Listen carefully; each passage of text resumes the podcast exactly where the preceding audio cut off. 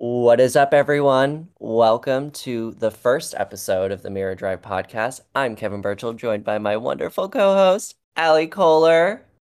Hey. We are coming to you live from basically New England. We live in Massachusetts, me and Connecticut, her, and we are here to talk about everything motorsport.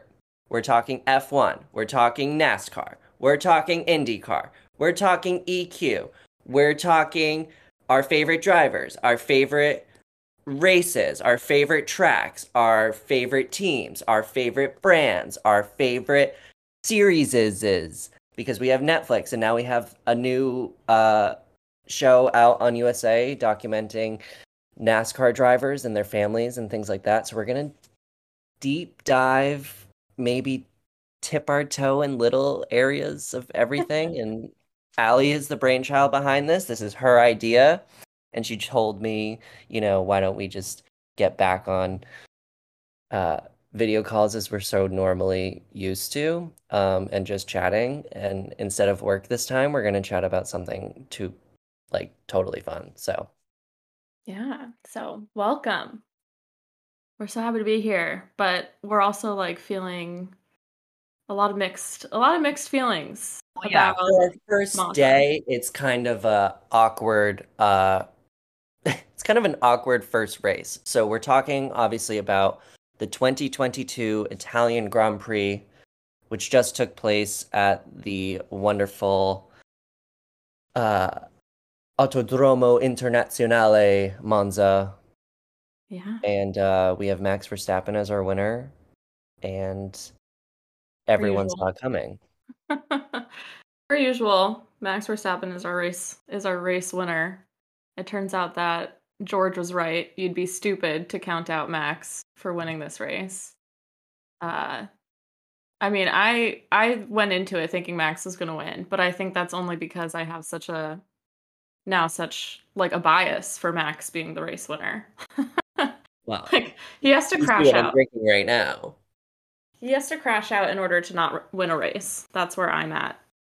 Um but I mean, the strategy of Ferrari is to do everything possible to make it easier for Max to win. He's too good.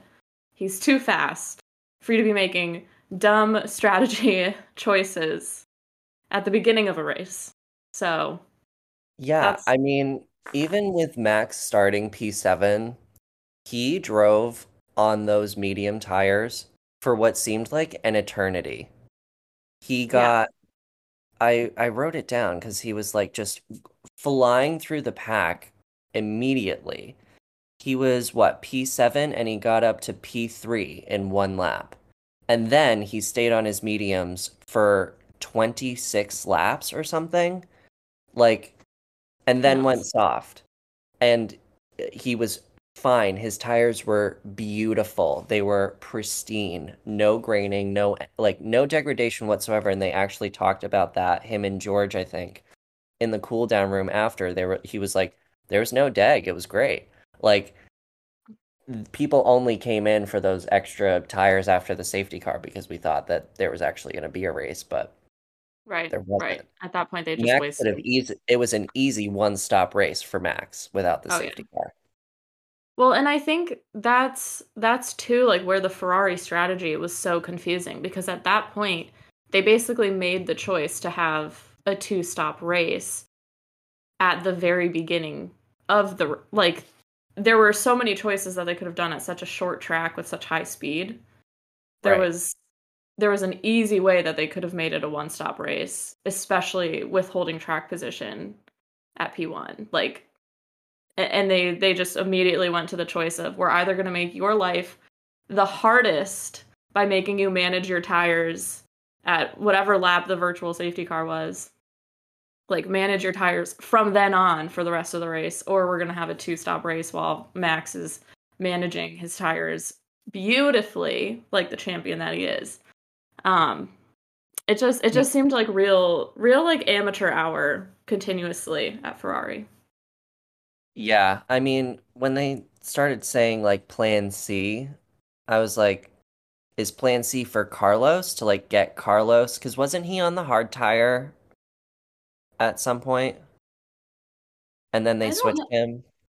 I don't know because Carlos was Carlos. Carlos was on the mediums for a long time, and then he was like, mm, "I want to switch to softs. Like, I I want to go to the softs." He's probably watching Carlos, or he's probably watching Max on the screens, and he's like, "He's on the softs. I want to be on the softs. He's killing it." And then the softs worked beautifully for Carlos. Yeah. And then they brought him in for a new pair of softs again, which, you know, obviously not knowing that they're that it was going to be a safety car until the rest of the race, but even still if it like if it wasn't bringing him in for another new pair of softs didn't really make any sense because he had just gone out. Like I, I don't understand what the what the Ferrari tire management strategy is, and if they have it in their heads that tire management is one of Charles and Carlos's weakest thing, so they're just constantly being like, okay, they're gonna ruin these tires, let's change it, or like, I I don't understand what what their whole philosophy is on tire management over over there.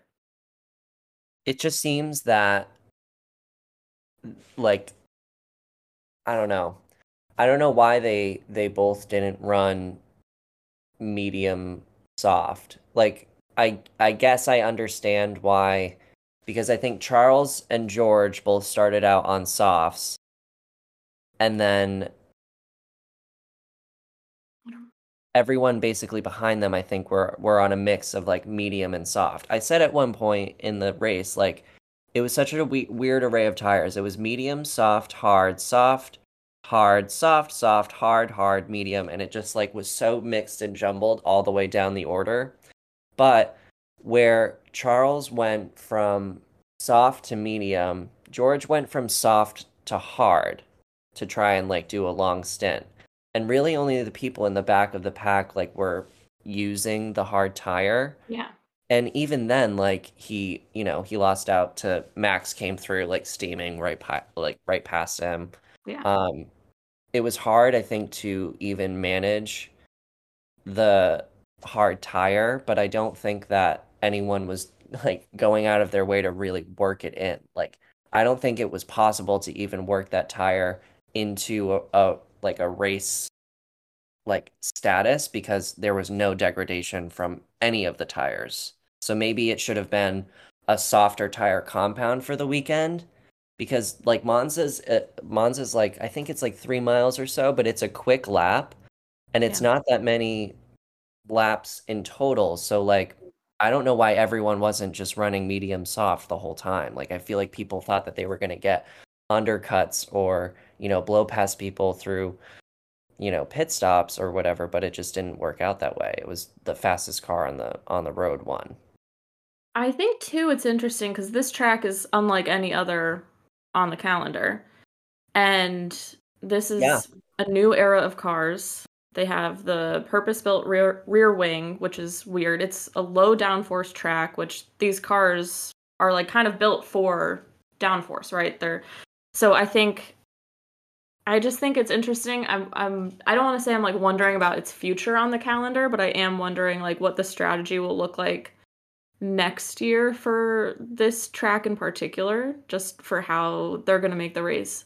I don't want to say more exciting because there were some really good battles throughout the race, yes um, which we're going to talk about. But I feel I feel weird. I don't know if it was just the ending of the race. I don't know if it's because I woke up and the race was going on, which never happens for me. for once for once literally i'm the i'm the late riser so like i don't know how i was on time for the race and you weren't but you know I had I had a couple of late nights. I had a couple of late nights recently, and I guess I just I was like, no, I don't need to set an alarm this morning because I'm usually up at seven o'clock at the latest. But today, I opened my eyes at nine o two, and I was like, I still have another fifty eight minutes before before the lights are out. time zones man And I like open our Google Doc of notes and I see you typing away and I'm like, man, this pre-race show is crazy. And then I'm like, wait, there's not a practice before the race. like, why are how is Checo why already going so moves? fast right now like it's a little fast for a formation lap I know. and then when I see then when I saw that Max might be one of the first the best first lap drivers we've ever seen, seven to three in one lap, and I'm like, Yeah. No. Well, to be fair, I had to take a bathroom break. So I had to pause my TV and then I became behind. So you finished the race before I did in the end. Yeah. Well, I have I have a problem. I have I have a problem. I I cannot watch the race like as it's happening. I cannot watch it from the beginning because like if history is happening, I need to be a part of it like as Sure. it's going on, right? Like Yeah. if I missed it, I missed it. I'll catch it like I'll rewind, watch it later at the end. But if you're telling me that like somebody just wrecked out, like if I had missed Zhou's Zhou's crash at Silverstone, if I had missed that, like and I wasn't watching it live, I think like I would be like, "Oh my god, like I I can't believe I didn't see that," even if I was Yeah. only like 3 minutes behind it. So what about what about today? We lost um first we lost Seb, I believe. yeah. Yeah, Seb And was the then we first. lost Fernando. Yep. And somehow I missed it. somehow I missed why he was retiring the car. I think it was well, I mean, so he was getting passed on Yeah. the the main straight. Like he Yeah. he came on the radio and he was like, "Is there something wrong? Like Right, I I heard that. power." Um, and they were like, "No, it's it's fine. You're just you're slow as you're slow as dirt right now." So he was I think he was probably I think it was a mixture of him being frustrated with no power and it was probably um it had to be a mechanical issue. Yeah, I Um, mean, when I saw Lewis pass as him as easily as Lewis did, I'm right. like, there's something there's something wrong with Nando. Something something's wrong. And I think he even got passed by um like de Vries and things who is like Yeah. should be should be called up to the majors. Like I'm sorry. Like Yeah. Nyck de Vries uh, like did it. And also not to give him like too much credit even though it is his first drive and it and it was wonderful. Um he lived up to the standard that Alex Albon has set for that vehicle Yeah. this whole year.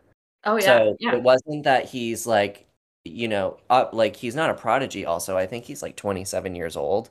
Yeah. Um he's a for, he's a EQ champion, I think, and I don't know his other his other championships, but Yeah, he's he's a he's a Formula 2 champion. Yeah. Yeah, so like it's not like obviously it's surprising, you know, it's Formula 1, it's your first it's your first go around at Monza no less, which is like you're basically flat out 90% of the time. Yeah, you're at full Um throttle 80% of the race. and you're in a Williams, which is like, you know, Mercedes powered and has had its issues, but like Alex has managed to like claw away at like four four points or so. I think they were four before going into Monza, and now they're at six because I think he only he grabbed two points. He finished P9.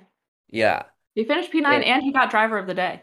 right. So Yeah. like it's it's an impressive drive, but I think like that is where Williams should be. Williams Oh is yeah. not obviously it, it's it's in the midfield, right? But I think Mhm. Williams is a is a team that could finish eighth and ninth or ninth and tenth consistently Yeah. if they had consistent drivers driving both cars, which Yeah.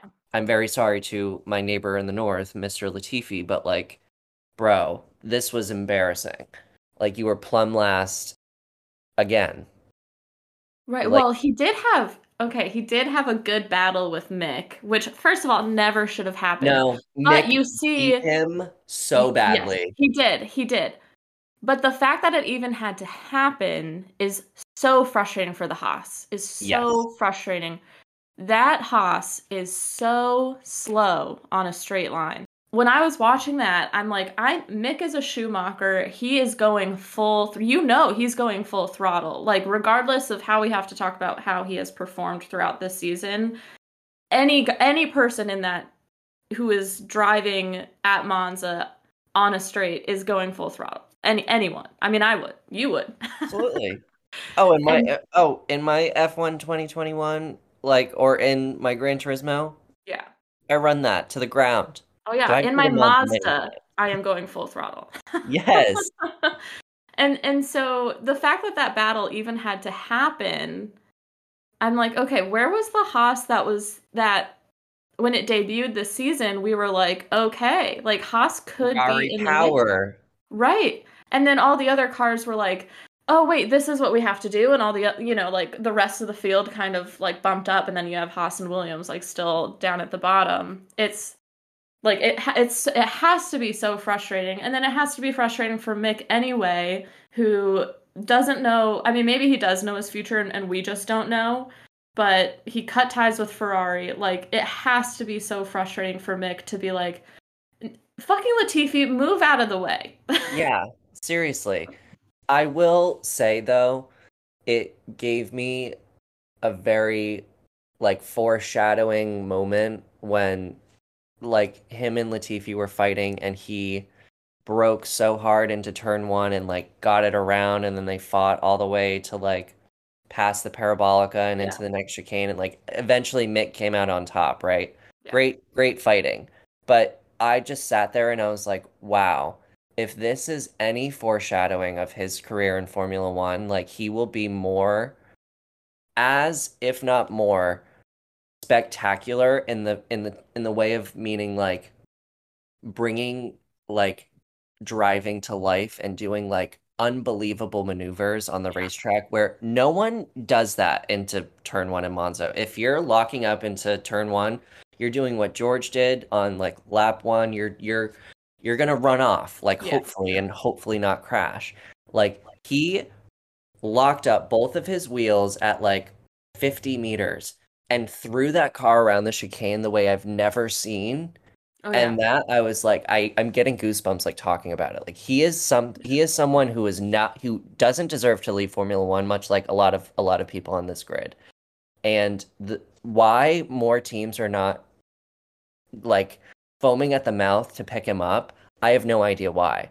Yeah. Like I I don't think his immediate future was with Ferrari, but I also think like I think maybe it was just he was no longer a, a Ferrari like junior driver. He doesn't deserve to be a reserve driver, mm-hmm. and he doesn't deserve to be at the back of the midfield. So yeah. that's that. I think right now there is so much talent in Formula One. There's so much talent for those reserve drivers and the junior drivers. There's so there is an insane amount of talent in Formula 2 right now. In Formula 2 and 3 right now. And so I think in general, like team managers or team principals, oh my god. What am I talking baseball? I think principals are foaming at the mouth at at all of the possibilities. I mean, look at Alpine. They have like 400 possibilities. Who who knows what's going to happen to Alpine, right? But like there there are so many choices. I mean, Nico Hulkenberg is in talks for a replacement. I, f- I forget which team. He, he's in talks for just coming back into Formula One. And it's I like, Nico Hulkenberg, you have had your turn. Yeah. And especially know. with like like Nyck de Vries is probably on the older side, right? But we have Colton Herta. We have um who just came in who was uh who's driving for uh Oscar Piastri. Like we have yeah. this new blood and it seems like these younger guys can maneuver this car better. But yeah. so long as the established drivers, which I would even include Max in, like Max has been racing like very large names for a while. He's been winning recently, but he's been in Formula One for a second. Yeah. Um, Lewis, uh, Fernando, like these, like Fernando doesn't didn't have a car under him today. Yeah. Lewis kind of did, but didn't really. Like it matters on the it matters on the material, and then the driver adds its skill like on top. Yeah. Like Max has a wonderful machine under him, and on top of that, he is Emeril Lagasse, bam, bam, bam, bam, bam, every single week. And that's just who he is. That's where it's that's where it gets closer to a 50-50 like man and machine. Whereas yeah. like someone like say, you know, like Lando has the skill, didn't have the machine or didn't have the the team behind him today. You know, because oh, Daniel was driving thing. the rails off that car. Yeah, and, and that's where I was. You can say the same thing for Daniel Ricciardo at Renault and here at McLaren. Daniel yeah. Ricciardo is somebody who needs the machine to sing with him right. in full harmony for him to for him to perform. And I and I don't think that's a bad thing. I don't think that's a bad thing because he is an eight-time race winner in Formula 1, the height of motorsport. Like clearly the man is talented. Like the people who are commenting on his Instagram post, commenting on McLaren's Instagram Instagram post saying like he is washed or he's he's never been as talented as the rest of the grid. Like who are you talking about? Who are you talking about? Yeah. This man was the only other race winner when as we were watching Sebastian Vettel, Lewis Hamilton, as we were watching Nico Rosberg, as we were watching these these legends win races, Seb he was the only other person in contention. And Seb said it too. Like Seb Seb was like, I it was hard for me to be like racing against Daniel in the same car. Yeah. Like put him in like put him in equal true truly equal machinery that's competitive Daniel's going to be up there. Like we saw him in the earlier parts of this race, like be in contention. Oh like, yeah, I mean, I thought he was going to finish within the points. I thought without a doubt he was going to finish ahead of of Lando. The second, the second they made that strategy yeah. call of like, can you try and you know, when I heard that, and like I'm sure he, I'm sure he was down for it. Like I, I don't think that's the thing too. Is like, I think minus uh, Baku in what was it, 2018, where he like collided with Max, which was oh, yeah. spectacular. Yeah. I think I think ever since he really left Red Bull, he's been a team player. Yeah. He was a team player at Renault. He's a team player at McLaren, like whether he likes it or not. Yeah. And he's good at it. How do you have such a gap? Call Lando in and have Lando sit there for five seconds and then expect it to be hunky dory when you when you get off because Daniel was far past Lando when he came out and like Lando obviously fought back but like that should have been a no-brainer he shouldn't even have had to have kept Pierre back that far yeah so long as the pit stop was going to go perfectly right and then like, you have a then you have the god awful pit stop you got Lando Norris sitting in the car. Like these are these are points in contention. And, and a lap around Monza, a Monza is a is a minute and like twenty seconds or something now. Right. So like, you lose you lose three seconds in a pit stop. That means that your twenty second gap, which is how long it takes to do to get in and out of pit lane at Monza, it takes like around twenty seconds. So you turn that into twenty three. You've lost you've lost Five. numbers of positions. Yeah and you like i guess thank god for the for the safety car at the end because he came in at a point where he would have to drive like hell yeah. to get back and get past you know daniel and i'm sure that daniel wasn't going to fight him and all of that which he ended up not fighting him at all that is just adding insult to injury like he's sitting stationary and then he has to go out and and overtake like four people he has to go yeah. past that whole like DRS train. He basically had then Lewis Hamilton squeezes him at turn one like a rookie. Oh yeah. And he's like, "Oh, you can just stay right there. You're not gonna get. I'm gonna get around you and Nick. Sorry. Have a yeah. good have a good time. You you stay back and enjoy your you know your TV dinner, Lando. Yeah. Like it really looks like he was like a rookie again, which he's apparently not. He's the top. He's the top dog at McLaren, and he talks like it it's not giving. It's not giving like champions of the midfield. You know what I mean? Like they're fighting with Alpine, but it it's it doesn't seem like it's a team effort. Also say you're fighting with Alpine? Like, yeah, very closely you are, too. You are McLaren. And I will always be Oh, you mean it like that. that is what I mean. No, that is what I mean. I I mean you are McLaren. And and I've I've said this. I think I, I've been a McLaren fan for a long time right? Because of history and because I my dream cars are McLarens, right? But you yeah. are McLaren and you are sitting there fighting with Alpine. You are Alpine fighting with the Haas. government of France. Alpine and Haas and like it's not worthy of like, you know, it are the battles on on the on the track great in the midfield? Yes, they're very close. It's awesome. But like when you hammer out the points and you hammer out like where they actually land, we all know about Williams and Haas. That's great. Aston Martin is sad. It's a disaster. I literally Aston Martin today. should be sold to Porsche. If Yeah. Porsche truly wants to come into Formula One, give Lawrence Stroll a call. And I guarantee you, after this year, it like I'm sure that there's a number for him. Because that it has been embarrassing to watch that green car, which is so pretty and so beautiful, driven by none other than Sebastian Vettel Yeah. and you know Lance Stroll, but like I, I Yeah, think well, Esteban Ocon is better than Lance Stroll, so we're Yeah. gonna that's a bygone. Everything was so perfect, it's so beautiful, so pristine on the face. And then you see it race and it is sad. Like I- it's not it's not Right. It's a John Deere. You're- make driving that a a John Porsche Deere. and call it a and call it a day. Like, I think it's the I think it's the curse of Racing Point, Force India. I think we need to outlaw uh, driver dads who just so happen to be billionaires because it didn't work out with the Russian consort. It's not really working out with the Canadian consort either. And Yeah. now, uh, you know, both both sides of Canada, wherever they're from, Lawrence and well, Stroll and Latifi. I don't know where. I don't know if they went to. They probably went to boarding school together. One thing that I did want to talk about too, and I don't know if this is like, you know, because they were wearing yellow today, and not to, you know, just shit on Ferrari for no reason, but There's a reason. here's my reason. They, I, I don't remember if it was a Charles or a Carlos pit stop. It doesn't matter. It's the Mhm. same team. You treat your drivers, in my opinion, at, at the pit stop, you treat them equally. yeah.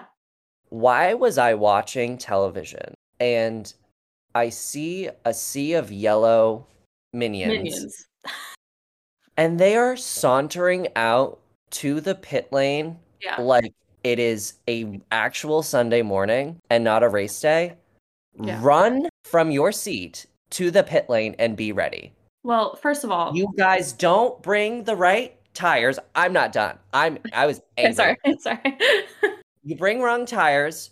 You you don't hit wheel guns like some like your pit stops have this year at least have not been, you know, Ferrari perfection. No. Why are you walking? Red Bull, Red Bull, Mercedes, when they call a driver into the pits, they are all there. They get up and they run. They're doing. They're doing run. parkour It is your home race. It doesn't Yeah. mean that you that you're that you're like supposed to be, you know, chill about it. Okay. First of all, Gru has higher standards yes, he does. And Mattia Binotto when it comes to efficiency.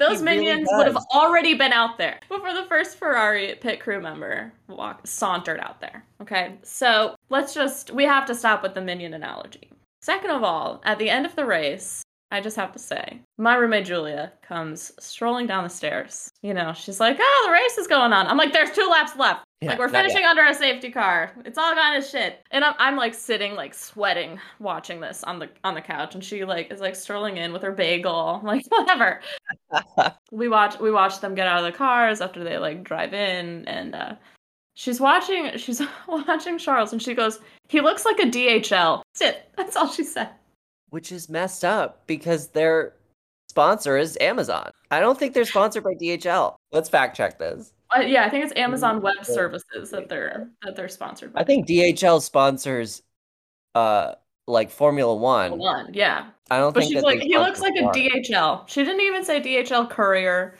She didn't say vehicle. She just said a dhl that's it. That's the mood for ferrari mean- recently. Like okay so if we're talking colors and ferraris like we love the classic red right? But i loved the year when they did um i forget the exact the the exact name of the color like in italian or whatever but they ran a darker red car i believe last year the year before beautiful yeah Ferrari yellow, beautiful. But Yeah. why not just wrap the whole car in yellow? Why was it just it just seemed like eh and like they did all the team kit whatever. Like McLaren has people dressed in yellow because of DeWalt. yeah Like stand out. Like I don't know. I, It's also yeah. like that weird thing of like it's your home race and it's an anniversary a la Mercedes, Mercedes. at Silverstone where they uh, were all dressed from like the 1930s and it just when didn't they were really Peaky. Blinders. Yeah. Sorry, And sorry, guys. of- I'm sorry. I don't mean it, but like yeah. you- we Instead all of remember. gouging other people's eyes out, they were the ones that got wrecked. right. We really have watched up until this point. So like I think this is a good point not only like to finally start start this podcast, but to also like reflect on where we are right now because we're looking at a championship that will be most likely decided next week or not next week, the week after, next race essentially. Max can win the championship in Singapore if he, if he wants to. right. Um, you never know. He might just like crash in qualifying and be like, "Yeah, you know, let's let's like drag this out." Yeah. But I really don't think I don't foresee that happening, and I think that we can talk about this sport now with like that knowledge and also like what's going to happen to people's attitudes after Max gets crowned. Right. Like, right. are we gonna fight? Are we gonna keep fighting, or are we just gonna give up? Because it just seems like everyone, like not everyone, but like it's harkening back to when Lewis was weeks ahead of everyone in terms of points. Like he, you know, it's it's signed, sealed, and delivered for Max right now. So I wonder if that's gonna change. For, like I wonder if that's gonna deflate the the balloon of Ferrari, and then Mercedes fights for for second place, right. and then who slots into like Ferrari will slot into third, and then who comes after? I think that's a great. And and I think there was so much excitement about this season, not only because of the controversy of the end of Abu Dhabi, but I think we were also excited to see a change in how Formula One seasons went. We were excited to see it like a mixed up field. But I think in the past, for this entire season, we've known who was going to win the race. It was either going to be Max or one of the Ferrari boys. We knew Up to a point, yeah. Well, right. Like, I mean, we were we were a little confused, like when Max kept DNFing when the Red Bulls were blowing up. But once that was sorted, we're oh like, oh all God, right, did well, that happen this year? can you believe it? Can you believe it that after after the cars just failing to be cars, No, I- Max is still going to win the championship. that's actually Red Bull's gonna win. crazy to think about. And that's that's when I say like obviously Red Bull is not my favorite team. Obviously Max is not my favorite driver. But when I say that like I he might be my favorite driver. Like I he is my favorite driver to watch Yes, as somebody who loves driving. yes, Like as somebody who aspired to be a race car driver, who Yes. grew up with one. Watching Max Verstappen race is the most satisfying thing and and it's like I almost out of principle, like out of like who I am as a human being that I don't want to root for Max and Red Bull as much as I love Red Bull, the drink.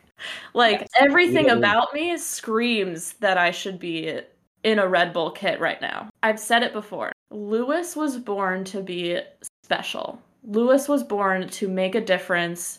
He was born to break barriers, to cause a stir, like to Break win records. and to like and to just be larger than life. Yeah, But Max Verstappen was born to drive. yeah, That man is doing exactly what he was put on this earth to do. And and that's what that's all he's doing.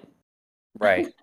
I have grown up with, you know, I've been fortunate enough to have Mercedes around me my whole life. And just with that, like, comes, you know, oh, and by the way, we like to win at Formula One and we like to win in, you know, electric racing and we like to, whatever. That being said, um, this year and this race particularly, despite, you know, the safety car finish and all of that, I wrote down in the notes like I I think I'm in love with Max Verstappen now. I think he is our generation's Senna, Schumacher, Hamilton. Because if we want to like I don't want to ever say because Lewis Hamilton is my number 1, George Russell is my number 2. They always will be. I'll always root for Mercedes. Right. Um I'm practical though. Um this is Max this is Max's championship um this year as long as he finishes his remaining races at all, he's Right. he's winning it. Um Right. so I'm practical in that regard. But to watch him like you said is so electric. He is our generation's Senna, Schumacher, Hamilton. Like he is a name in Formula 1. It is remarkable what he does. Yeah. And to be honest, I think his attitude has started to shift. Yeah, and think so too. like I think I saw him pre-race and they were they were basically like egging him on to like say something like cocky or whatever and he was like he he he was really like not that it was like a media training or anything it was just he said we don't need to win anymore but we want to win he recognizes where he's at and he understands like yeah i've dominated this whole thing but he's not treating it like his rookie season like oh yeah i deserve this uh, like obviously we want it yeah. and i think with that we should take a quick little break I think so too. All right, we'll be back after a word from our sponsors. And after a drink of Red Bull. Exactly. And we're back. And we're back. Welcome back to Mirror Drive. We just talked about Max Verstappen and what an icon he is, even though it's hard for us to say that. But yeah, one one last thing about Monza before we before we move on. Um, we both predicted the race outcomes, or we had our own predictions and I got the top four. And then I had who did I have after that? So you had top four 100%, yeah. which was Max, Charles, George, Carlos, and then you put Perez and Daniel Ricciardo. That was yeah, that was a wild card. yeah. I mean mine also was like we were just saying like you didn't want yours to be right and I wanted mine to be right and I don't know which one's worse depending because of the outcome. So yeah. I I originally wanted Charles, Carlos, Ferrari one two at home. Yeah. Uh, and then Max, then George, then Lewis, then Checo. Didn't work out for me quite at all. Um, yeah. I'm happy about George is... getting on the podium for Mercedes. Right. Right. I'm happy that it's a mixed podium. I think that's fun to look at for sure. Yeah, uh, aesthetics wise, optics. Yeah, it's nice. Um, and also, you know, I'm at the Austrian and the Netherlands uh, national anthems. They're growing on me. I'm getting used to it. We're hearing them for better so for worse. I'm getting used to it. Well, now to me, it just sounds like, to me, it's like that's that's like the the podium song. Yeah, I mean, I think that this is a lesson in manifesting for me. I think you should play the lottery for sure today. today, I mean, just buy a ticket. Imagine? I mean, why not? I was talking about this at work. The thing that broke me anxiety wise, I think, was the Mega Millions drawing. I wanted it so bad. I was really, I was writing it in my journal. I was doing all the manifestation things. Oh yeah. And then what do you know? I don't get it. I so a, I think I had broken. a promise to split it three ways with my uh my buddies from college. We were yeah. gonna split a billion dollars three ways, and you know, easy to do. Money changes people, you know. It really, it really does. But then what happens when you all have the money? then I think it stays the same. If the real housewives of any city can tell us, get a lot of people with a lot of money in one room and, you know, yeah. you never know. Speaking of all the money in the world, yes. Julia and I, and I sent you a very, very unhinged voice memo about this. As we Julia, tend to do. Yeah. As, that's what's really brought us into this whole podcasting thing. Seriously. The quality of these voice memos. Quality so Julia, and volume. Yeah. Quality and quantity. I'm sitting with Julia on the couch and I'm explaining to her. First of all, I've I've introduced my roommate Julia to the world of motorsport, of of cars. She she can now recognize. Yeah, she she can recognize an Audi on the road, and she's hey. like she said that she saw a McLaren uh, the other day while, while watching Selling the OC, and I was like, you probably did. You're probably right. Yeah. Um, so she, All right, she she's knows. infected. We got yep. her. Well, she knows tire strat. Like she's starting to talk about like softs versus mediums, and I'm like, girl, you get it, you get it. Yes, so, I love this. I was explaining to her how I was almost gonna go for work to the Austin GP, and how I bought a hotel room just for Saturday into Sunday, just to have somewhere to stay. Like if if it did actually pan out, I had at least one night booked up and so I hadn't paid for it yet. It was it was under my my work credit card, but then you know that ended up falling through, so I changed it to my personal credit card, and I still have this like t- at, to this day I still have this hotel room in Austin, like ready to go just in case. As of today, which is September 11th. Which, mm, yeah, September 11th. remember. Yeah. We're gonna wiggle it in there somehow. We got 9/11. We got the Queen dead. We yeah. have a new king in England. USA. You know, USA. the King of England is essentially the president of Formula One because they invented it. Yeah, yeah. So that's fun.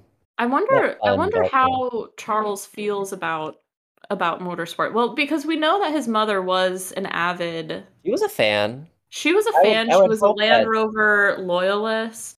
Yeah, Um, Bentley, Yeah, Bentley yeah. as So well. Bentley Bentley built her her what what we know as the Beast, which is like a president head of head of state car. She has a pretty badass. I saw today it's worth like eleven million dollars each of her limousines, and she got them in like maroon red, which is like s- it's such like an old lady like fuck you color, like yeah, red with like maroon red with tan interior and like no Yeah. tint on the glass. Like might as well be driving in like South Florida, but Right, it reminds me of, like, England. Up here when we see like the maroon Porsche Macans, and we're and I'm like, Oh, that SUV. is that is like a mom who is sometimes a real estate agent. See, like I think the Massachusetts version of that would probably be like an older, like like I'm talking like a 2000s like Lexus LS in red with oh, like Oh, tan yeah. interior, you know, because it's like it's Yeah. still a Toyota, but it's like it's got wood on the steering wheel, so it's like a little bit of a status symbol. That's what I think. But enough about the Queen and enough about the day. Um, so you're gonna go, are you gonna go Oh, we're not Austin? going. Okay, yeah, back to the story. going. So so Okay. we're we're not going. We had this incredibly unhinged week where we were we were every single night when we both got home from work, we were like, are we going? We saw like the hospitality packages and for like 2500 bucks, we could get a motel for 4 nights. It would be it would include all 3 days. And for her, like she was really excited about the Green Day and Ed Sheeran concerts that it included tickets to, and I'm like, of course you are. And so um, I say that with like a signed Ed Sheeran guitar hanging on my wall right here. But she was so excited about this. But then like I think over time, like the three thousand dollar price point for her that included flights, I think it was like a oh that's like a down payment on a car. Like Yeah. and and then I was like, I don't have, you know, I I have a house, so like I need as much money as I can, like to have a safety net in case like it burns down. Right. So I think we decided not to go. We we got our marbles collected, Yeah. and See, I think that, and that's like me too. So, like, I I'm recently graduated from law school. I'm like trying to pass the bar exam. Mhm. It's not going well. It's not very fun, as no one, as like everyone can imagine. It's obviously not fun, but I'm currently fun employed. Given the prices of these things, and and like you said, it, it you know, if you're going for the whole weekend and you get to go to the concerts and all that stuff, like it it is it is a down payment. yeah, And also, like, I want to go to a race and, like, really have the whole experience. Like, I don't want to go and half-ass it.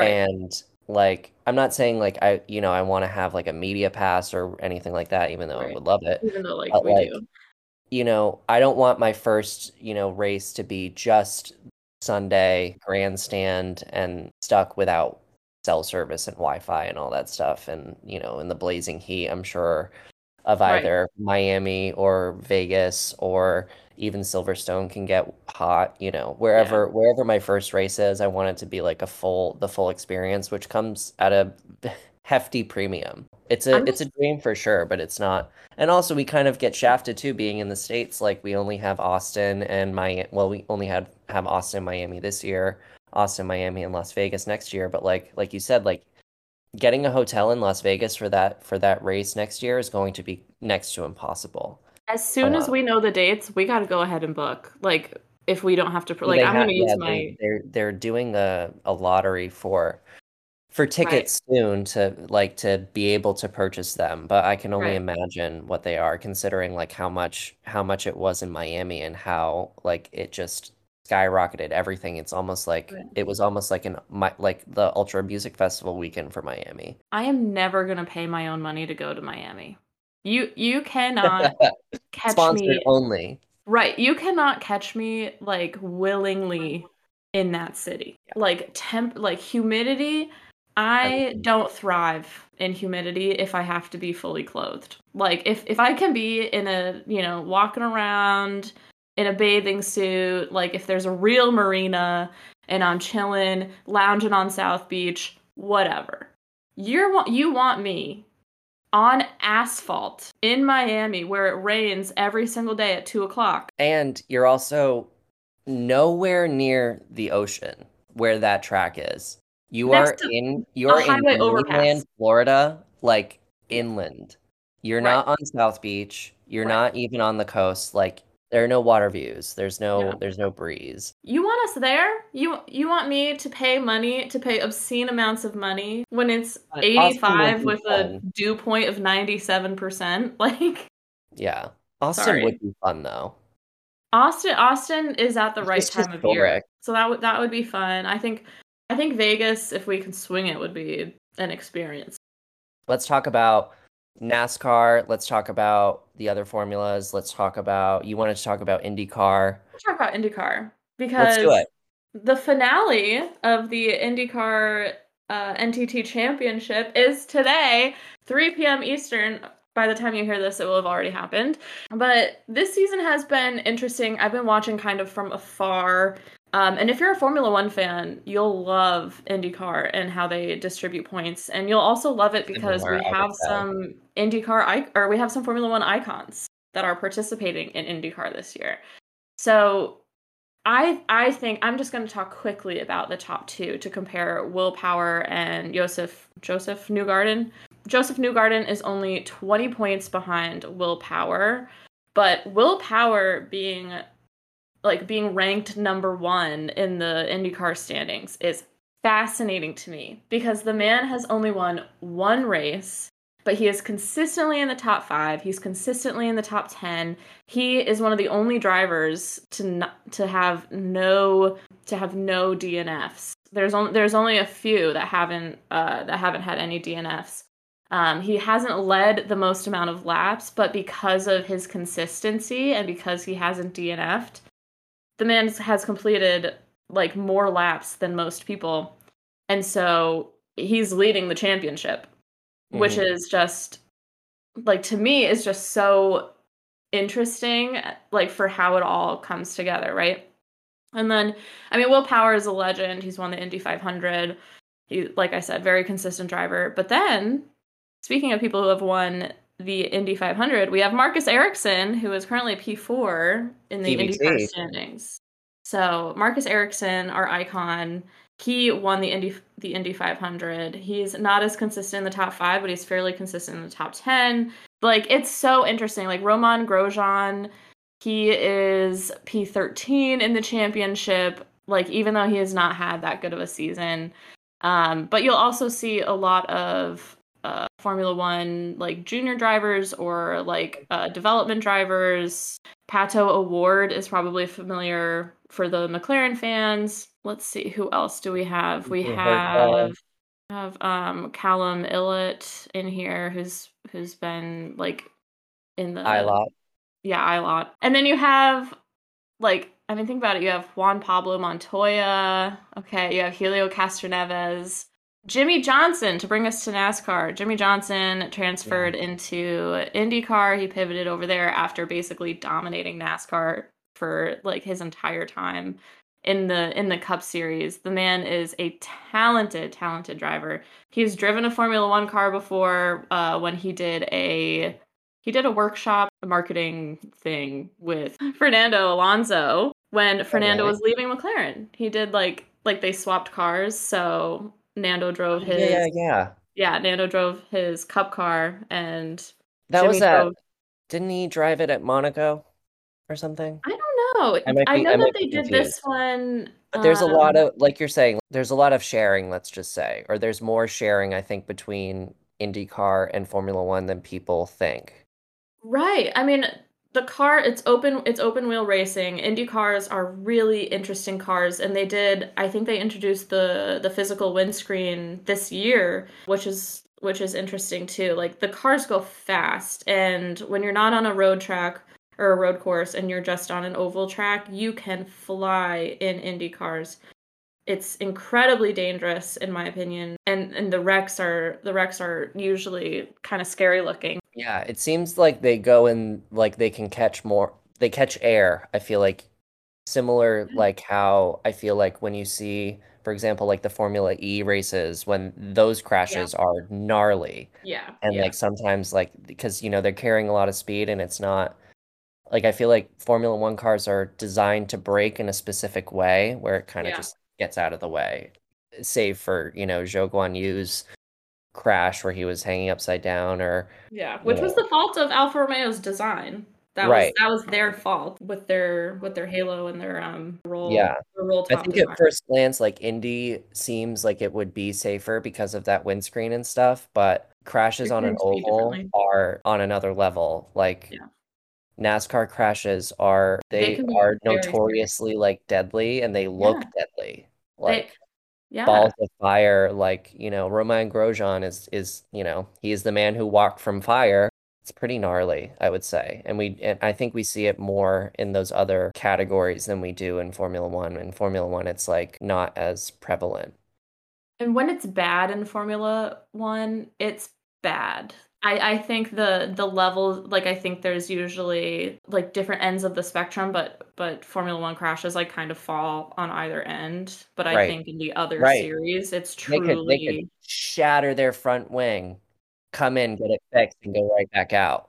It's it's so dangerous in these NASCAR Cup cars that go as fast as they do. I hadn't been to a Cup Series race in a really really long time. Like this actually might been, might have been my first actual cup like uh like cup series championship race. Mm. and i went up to new hampshire which is a very short track so i can't even imagine what it's like at some place like michigan which is a huge huge oval track. The speed that these cars carry just because they're not going through like crazy chicanes like they're not going through crazy series of turns and and they can carry their speed a lot more. Like the speed that they are carrying is insane. As you're standing there next to the track when I got down out of my seat and I'm standing next to the track, I was shocked to see how fast these cars are moving. And they're keeping it's consistent. Yeah. They're driving at pick a number, but right. their cars are revving at like 8,000, 9,000 RPM for like hours for a long time. I would say they're more not delicate, but like if something goes wrong on a NASCAR car, it's devastating.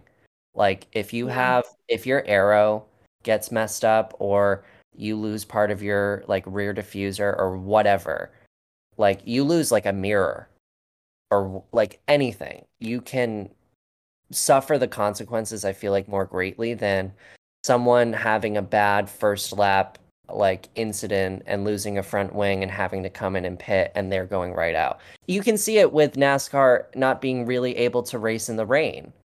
Like well, Formula One, they they'll so throw fast. you in a hurricane and be like, "Well, you know, slow down.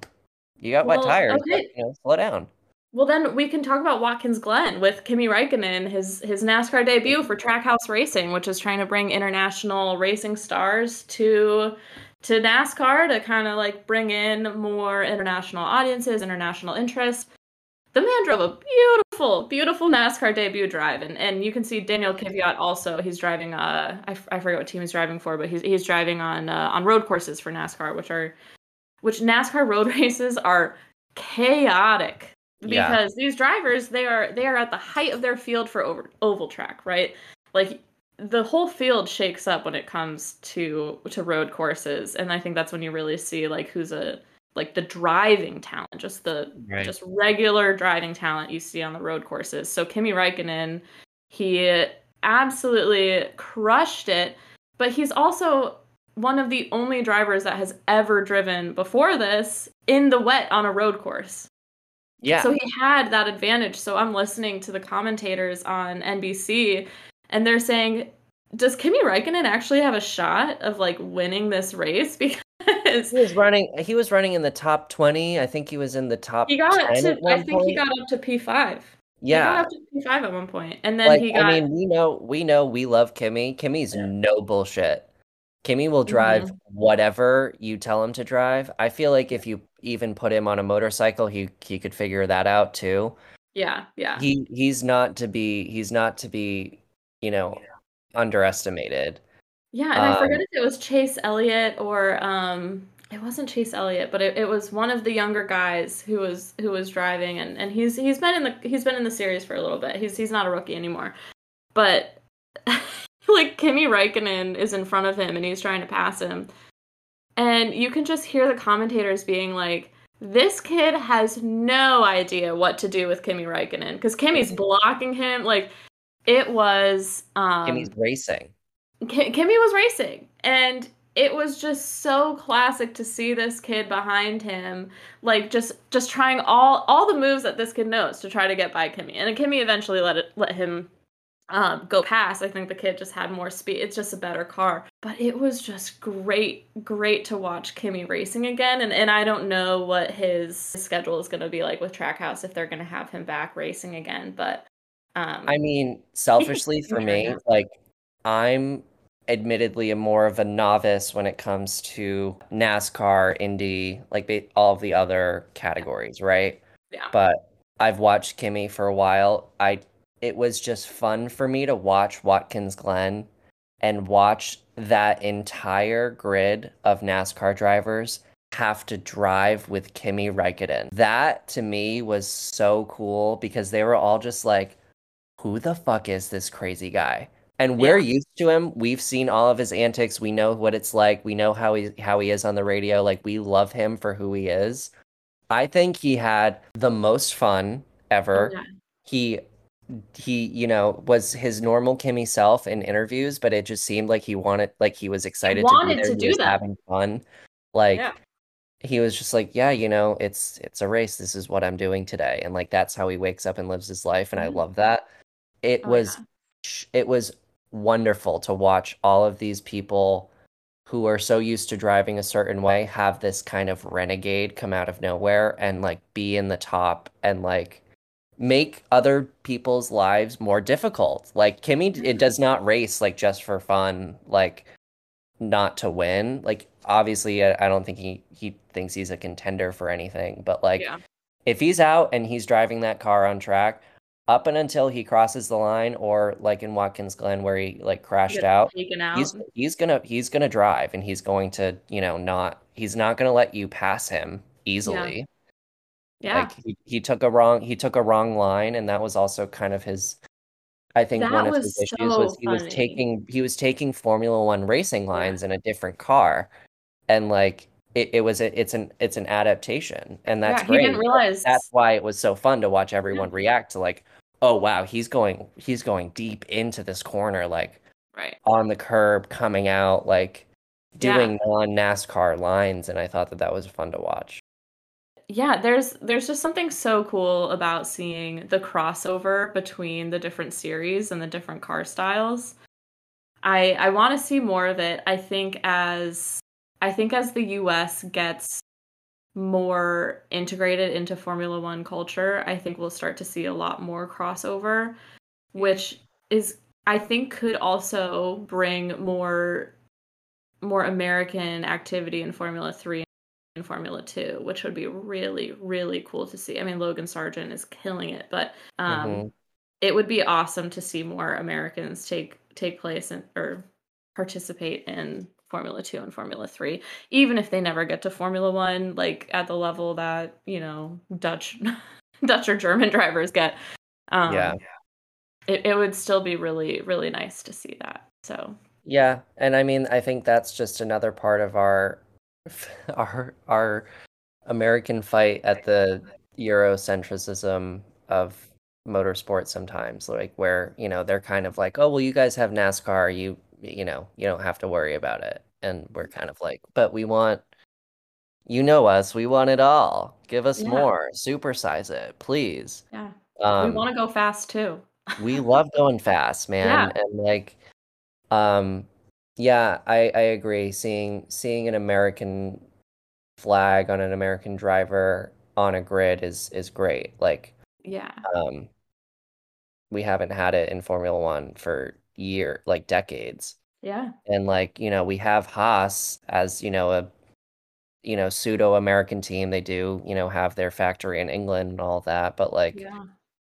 it's, you know, we're not we're just like Gene Haas. We're not satisfied with where Haas F1 is at the moment. Like Haas Haas mm-hmm. also participates in other series. Yeah. Like, you know, and you know, Haas Racing. well. So yeah. I, you know, I think the potential is obviously there. The demand is clearly there. There are people like us from the States who are talking about it. Yeah. Um, and so, you know, well, Kevin, what's your take on Andretti getting into Formula One? so I don't really know Mario Andretti like that well. I know that he is like from what I can tell, he's a shit stirrer, right? I think that he's trying to get into the sport. Um, and like as we've seen it, like if you have the pockets, you know, like you're a Lawrence Stroll or um a Dimitri uh, Mazepin or you know anyone can buy into the sport, it seems like. Like Haas Yeah. went from having having uh you know in order for them to sign Schumacher, they had to sign German sponsors. In order for Yeah. them to have Nikita, they had to have his dad's company on the car. Um, you know, other kind of pay pay to play situations, I think it's just it's it comes with the territory. Yeah. I don't think he has to replace another team. I don't think that I, I think that there's no point in saying like it's only 10 teams. Like there have been more than 10 teams in the past. Yeah. Um, just like there have been more or less races in a season. I think you have to just take each season as it comes. Yeah. Um, I don't know. I don't think he's going to be any more disruptive than Gene Haas thought he was going to be. You know? know. There is something about the Andrettis that's like really unhinged. and like they have the Italian American spirit that they need to to really stir shit up. And I think if you're going to let Audi have a team, then you need to let Michael Andretti and his kids have a team. Yeah, because like, and also like it it adds to, you know, since it's since it's an Italian American company, team, whatever, like, are they gonna buy their engine from Ferrari? And if so, like, who are we to say that Ferrari should not get the benefit of having an another engine like supply cu customer?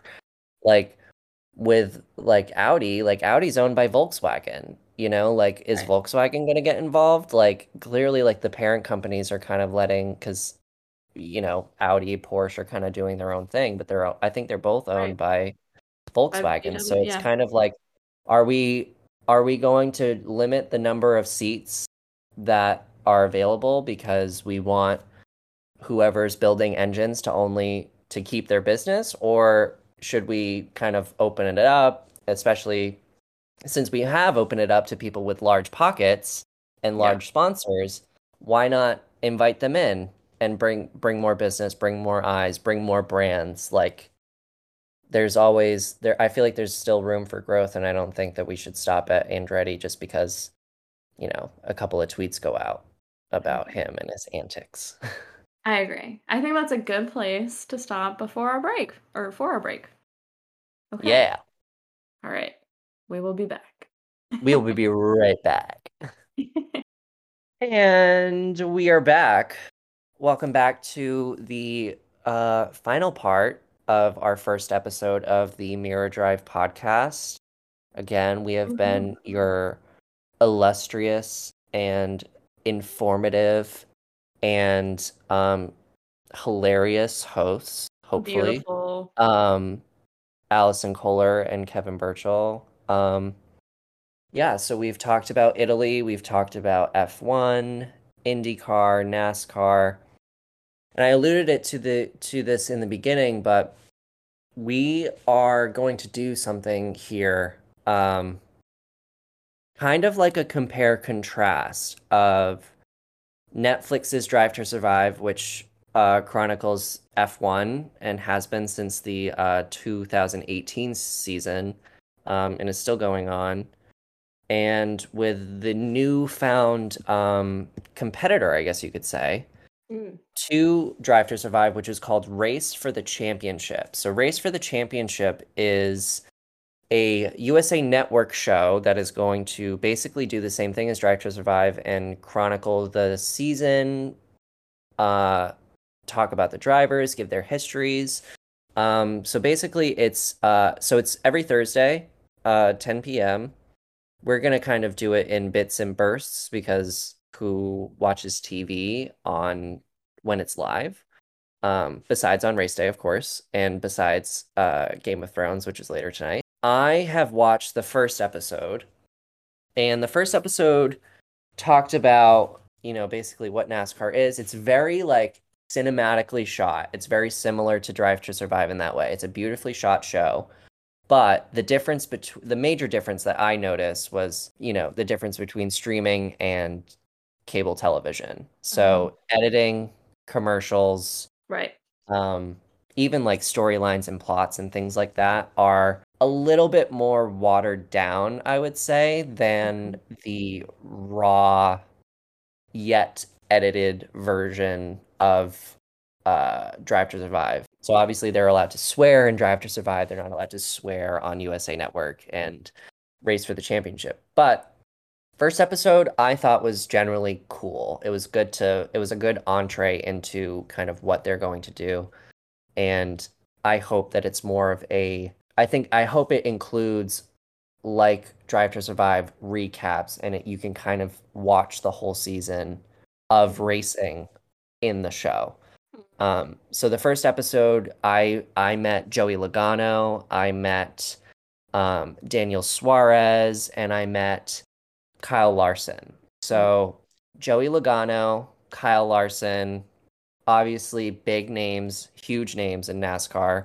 Right. I believe Kyle Larson is the more prodigal type where he's won he I, I, believe he's reigning he's reigning champion of the Cup series. We meet Kyle Larson, we meet his family, we meet Joey Logano, we meet his family. And actually Joey Logano has a great like first episode where it's um it's the uh the LA Coliseum race.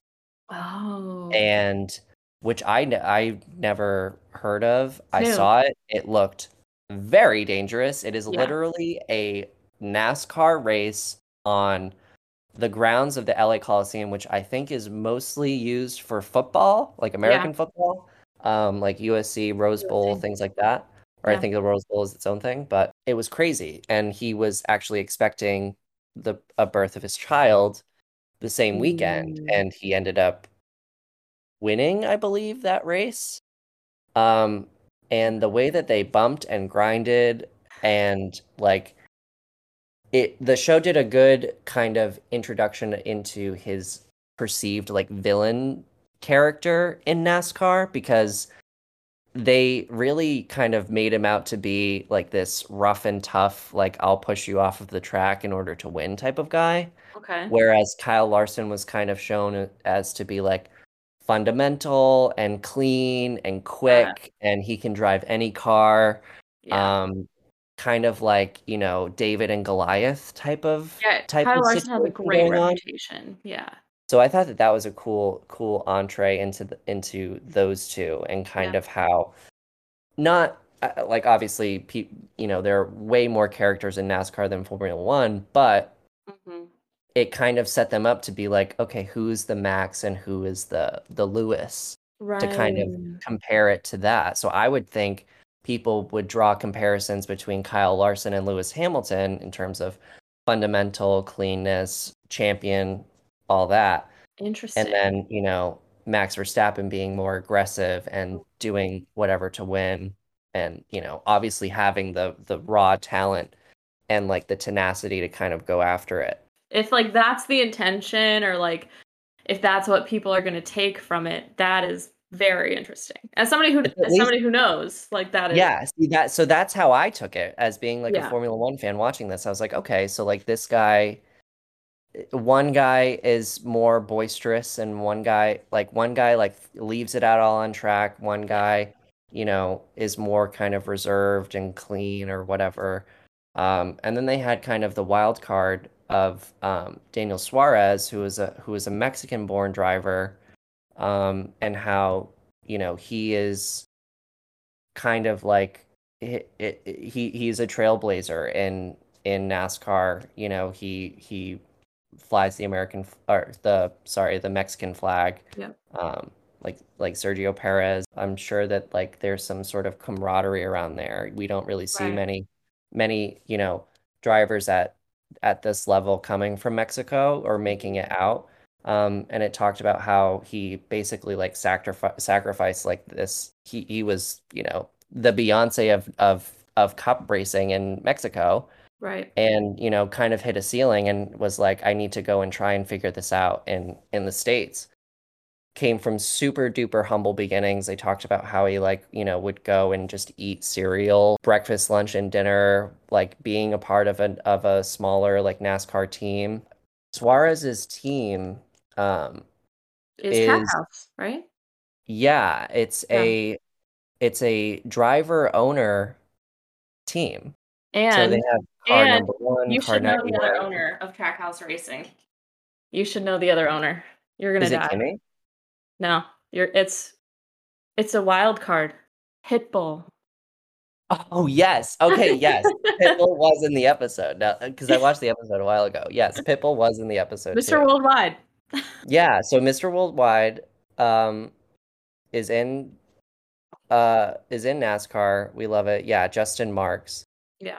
I just thought that it was a great kind of introduction to them. It so to draw another comparison, I feel like Trackhouse is to uh NASCAR what uh Haas was in the early stages of Drive to Survive. At least in the beginning of of Drive to Survive, like you know, Haas was the underdog American team, small team, small Right. budget.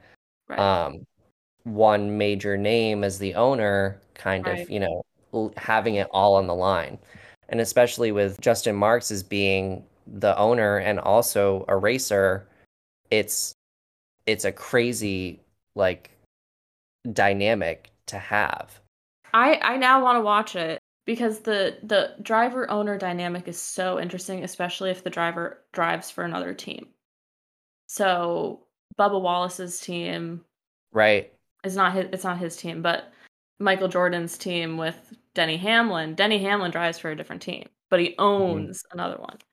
So that that adds a whole other level of of complexity to to the relationship between owner and driver. That is so that is so interesting. Daniel Suarez is somebody to me who's like he's definitely stuck out as someone who has potential in the Cup Series. And Yeah. and how great is it to have international drivers in NASCAR? It's awesome. Yeah. And so at least through the first episode, mm-hmm. you kind of like fall in love with him. Like he's a very lovable guy, very Yeah. like kind, but like you know, he's still a racer, obviously, like he's not a pushover or anything like that. But he has a very like positive personality. Mm-hmm. And it's one of those like like how Daniel is like how Daniel Ricciardo is like always positive, always smiling, like never like things could be going like terribly wrong. He kind of keeps a keeps a smile on and it's and it's fun and it's nice to watch. It's nice to have. I feel like there this show has at least introduced Daniel Suarez as being that kind of character where mm-hmm. you know he he might not be win- winning races or winning championships yet, but like there is like there's a reason why he's there. And I Yeah. think that NASCAR would be less than ha- if he weren't there, you know, just as like Formula One is less than if like when we lose big drivers like Seb or hopefully not Daniel Ricciardo and things like that. I Oh. think it's a, I think it's a great show so far. Um, you know, it, it it does kind of give a vibe of like not like Real Housewives, but there's something about like American reality shows where it's a little it's a little added dramatic, Yeah, not in like the editing or anything like that. It's just like how I'm sure like the producers are like asking questions to the drivers Mm. or like recounting like what happened in races where like it was kind of funny where like Kyle Larson was like talking about um like his relationship with Joey Logano and Kyle was like, "Oh yeah, like, you know, he's he's like messed me up on track or something." Like he was not he didn't mince any words and then it panned and then it cuts to Joey Logano and Joey Logano's like, really think I'm that bad on track. And it's just like a funny, like, he's Yeah. just like, yeah, you know, mm, mm, too bad. Yeah. Like, like cuts to Joey Logano kind of gives me like, he gives me like Nico Rosberg vibes. Of, like- Mm, Is he on this plane of reality? Like, does he not realize that he like crashed it out? Or, you know, like, it's just that, it's that kind of like uncertainty. But we'll see how the how the season goes on. Allie will catch up. I Um, will. Hopefully it'll be I, I hope it takes off and I hope that it kind of gets more into the nitty gritty of like racing as opposed to like the politics uh like between the drivers because You're it just seems sound like how Max. yeah You sound like Max Verstappen yeah about Drive to Survive. yeah well apparently he part he's participating. Yeah. Yeah. so that's Okay. fun but well, I Cool. think that I think that this I think that this show in as it comes out and as it's like airing alongside like every other more motorsport season that's going on, I think I think it'll be a, a fun thing to to keep up on. I think the barrier is USA. Yeah. But they ha- they have a deal with USA. USA airs some of their races, but so what you're saying is we have to introduce HBO Max to somebody at NASCAR. Essentially, yeah. It Yeah, it, it has that air of like and I mean they they do swear like some of some sometimes like there's a swear but they bleep it, you know. Yeah. and yeah. it doesn't it, like i feel like we're kind of at a point in at least i feel like i'm at a point where i'm listening to all the explicit music i want it Yeah. raw uncut uncensored like i want that because it's more like i want to feel the frustration if that's what they're trying to come off as or i'm trying to feel the the comedy that they're trying to like Oh, yeah. convey or whatever like yeah. You know it's not it's not a matter of like i want them to be saying fuck every like other word which Yeah, I but he just hit a wall. yeah exactly like or like someone completely crashed them out and like Right, nascar right. is one of those things too which i i wasn't really like super duper aware of like political on track. people get out of cars and fight I know. like on track in the pit Mhm. lane like teams fighting teams like crew crew members fighting other teammates crew members like it's it's, it's hockey. it's yeah because that's like the It's kind of, like, roadside hockey. americanness of it Yeah. and like I kind of wanted that, you know, like I don't want to have to pay for a more kind of unfiltered version of of these events. But I think it's going to be I think it's a fun thing to watch if they put if they put more kind of effort into I think the social media aspect of of those shows where Drive to Survive does a really good job of like teasing and, you know, all this stuff there's a lot of build up for Drive to Survive. I feel like they kind of have to bring social media into this, and I think NASCAR, moreover, kind of a- a- attacking those crowds yeah. because that's how Formula One took off in the states. Well, Formula One It has an advantage. Survive. Yeah. Formula One has an advantage in the US. Beautiful foreign drivers for Mm. for us, right? Like that Mm. adds a whole other level to Definitely Drive to. Survive. yeah, If you've never seen Formula One, if you've never seen motorsport before, you're watching like Christian Horner to a level was correct when he said they're watching. I don't think they're watching for them anymore if they're still watching. But that you, you cannot tell me that you look at Charles Leclerc like, yeah, just another guy. Well, yeah, and, and like like Charles, like you know, Lewis, everyone like they have they have ad campaigns that transcends like what they do on Yeah. yeah, on the track. You know, Charles was uh, like voice in like Disney Pixar, and so was Seb, and like they were in like they were voices in cars, and so like you know, I feel like they they touch a lot more facets of of culture for sure, and you know, it obviously doesn't hurt that like staring at George Russell is not that difficult. You know, right. he's mine. Don't you don't get him? I get him Yeah, that's as much as you know he he you know cries about the Korean and and you know George Russell is the type of guy who you know Yeah, says yeah. says thank you every other every other word Claps in the um, Plainlands.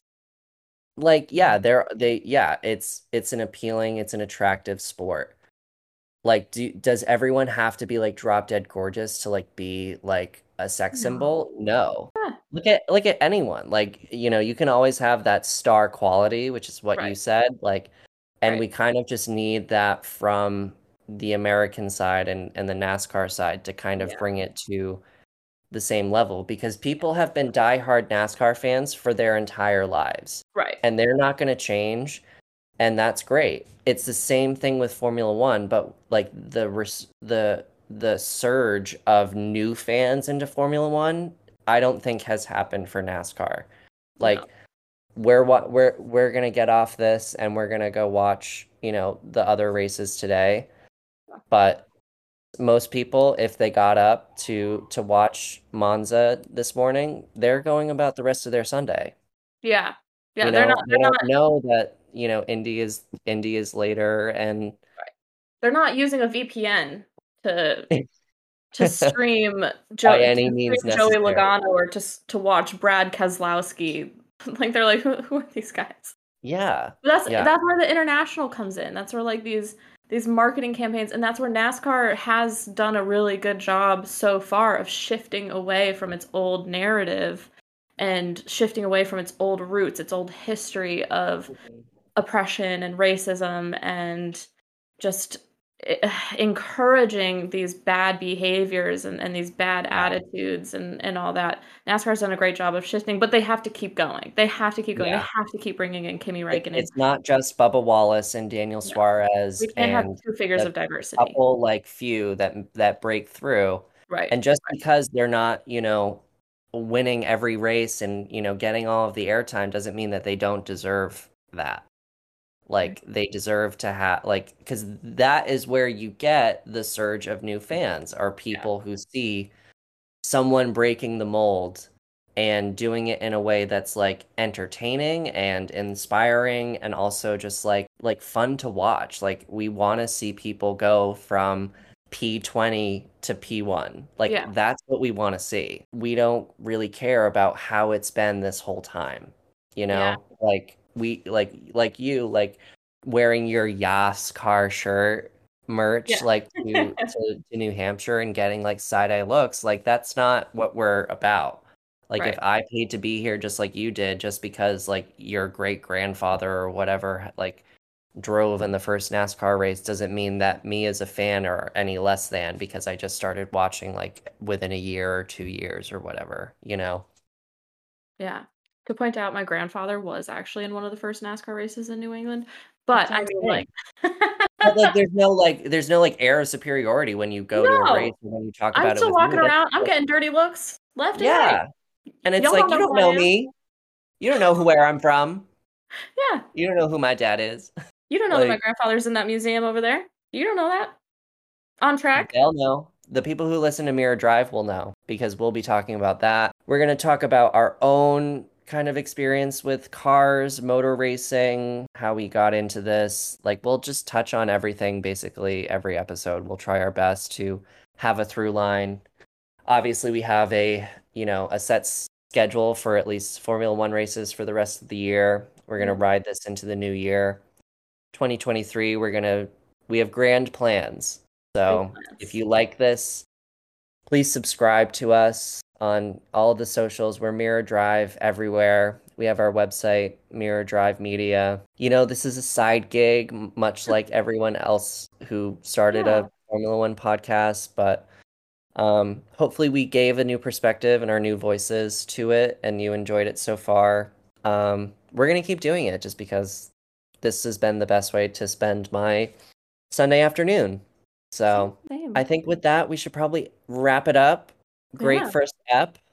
Happy Sunday. I'm going to sign off. Are Me you? too. Yeah, I think so. All right. For Mirror Okay. Drive, this has been Allie and Kevin. We'll see you next time. Bye, guys. Bye.